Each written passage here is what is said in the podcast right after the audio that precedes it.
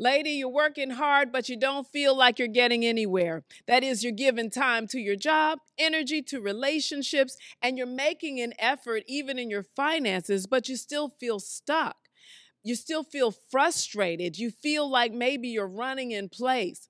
You may even want to quit. And so in today's episode, we're talking about your solution, which is spiritual growth, not as a concept, but as an action, an action that can turn life for you completely around. So, if you want things to change, you need to take action and grow spiritually. If you want to really move forward in every area of your life, this episode, woman, is just for you. To the grown woman, pray. To the woman looking for answers, pray. To the woman who's busy and just needs a change, pray. Pray, woman. Stop comparing yourself, pray. Stop grumbling, pray. Stop giving excuses. Stop counting yourself out Stop discounting God. It's time to pray. Welcome to the Woman Pray Podcast. Welcome back to another episode of the Woman Pray podcast. We come each week because you, as a woman, have opportunities to choose. You can choose to fret or you can pray. You can choose to complain or you can pray. You can choose to fall apart or you can pray. And so these episodes are designed to encourage you on what it looks like to pray, living with a conviction that God is faithful and He's able to do all things in your life. With that said, today we're talking about spiritual growth. It's not a it's not a foreign concept. I mean, in the natural, growing is obvious. It's pursued and it's expected in every area of our lives. Chronologically, we expect our children to grow. Academically, we expect to grow from middle school to high school. Financially, we all want to grow. In our careers, we want to go from low level to high level. We want to grow. And we know that growth in each of these areas takes time, it takes attention, that it's not automatic, but it requires action. We know that. We have to do something. We have to bite the bullet. We have to work, be strong. We have to pursue. But somehow, when it comes to spiritual growth, too often there's not enough time and effort given. And as a matter of consequence, we see no difference in our lives now than when we first believed, or there is no difference between us and the world, and that shouldn't be. God's desire is that you know Him more, that you're more like Christ than you used to be, that His word is what you're actually doing, and His will is what you're trusting enough to act on. This is what I mean by growing, by spiritual growth. And so, if you're still responding to issues the same as you did when you first came to faith in Christ, if you're still, you know, impatient or unkind or just rude to people, if you're still using your history to inform your feelings, well, it's time to grow up. And life offers plenty plenty of opportunities to grow. The opportunities come through difficult relationships. So your marriage may have started off beautiful, but now you're hitting some hard spaces. It's a difficult relationship.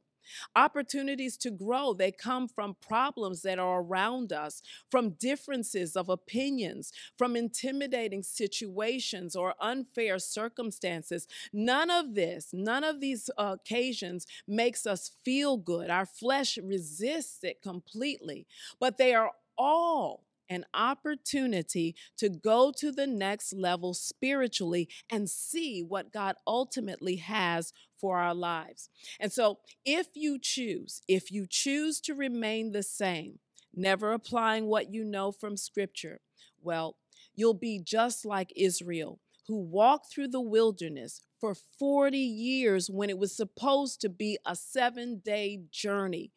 Every trial they endured, God saw it and He expected His children to look to Him to get through it. But instead, they continued to complain and doubt and undermine who God made them and what He promised them there was no spiritual growth. And as a result, God gave them to a life of futility and they lived in fear. And so, woman, if you want to grow, you have to be a doer of the word. You have to do what it is that you're reading. You can't just know it. You have to be willing to sacrifice, to die to self, and say, just like Jesus, not my will, Lord, but your will be done. This is an action. The second thing you have to do, you have to be willing to pray but not pray your problem. I'm saying you have to be willing to pray what God promised because if you don't, you'll find yourself complaining about the facts that are happening in your life. Don't live your life in futility like Israel, but be grateful and use your faith and and you do that by paying attention to the words that you're using, whether you're in prayer or you're just casually talking to people about what's going on. Lastly, when you need a change, find a sacrifice. Look for something precious that you have and then give it to God. It could be money, it could be your time, or it could be basic obedience. But give whatever it is that you have that's precious to your Father, and He will show Himself strong in your life. These are all action steps that you can take right now. You don't have to repeat the errors of others. You can intentionally grow by doing something. Act on what God has asked, even when it's difficult. And when you do, you are on the track for spiritual growth. You're on track for a change in your life. Let me pray for you. Father, I thank you for every person under the sound of my voice who's willing to take action to grow spiritually. I thank you that you have given your Holy Spirit to be a helper to each one of us so that we're no longer like children tossed to and fro and carried about by various winds of doctrine. But Father, we are steadfast and unmovable, always abounding in your work, always clear and and and conscious about what you say in your word so that we are set apart from the world and more and more like you. And so I pray that each one of us will go from higher heights to deeper depths, that we would grow in the grace and knowledge of who you are because you have filled us with the knowledge of your will. And it is our desire to please you. It is our desire to humble ourselves before you and say, just like our Savior, not our will, but your will be done, not just in the earth, but in our lives, in our hearts, and then in our families, even as it is in heaven. We thank you, Lord, that you are faithful, who's promised that you are able to lead us in the path of righteousness for your own name's sake. And it is our desire to look more and more like you and less and less like the world. So help us to grow today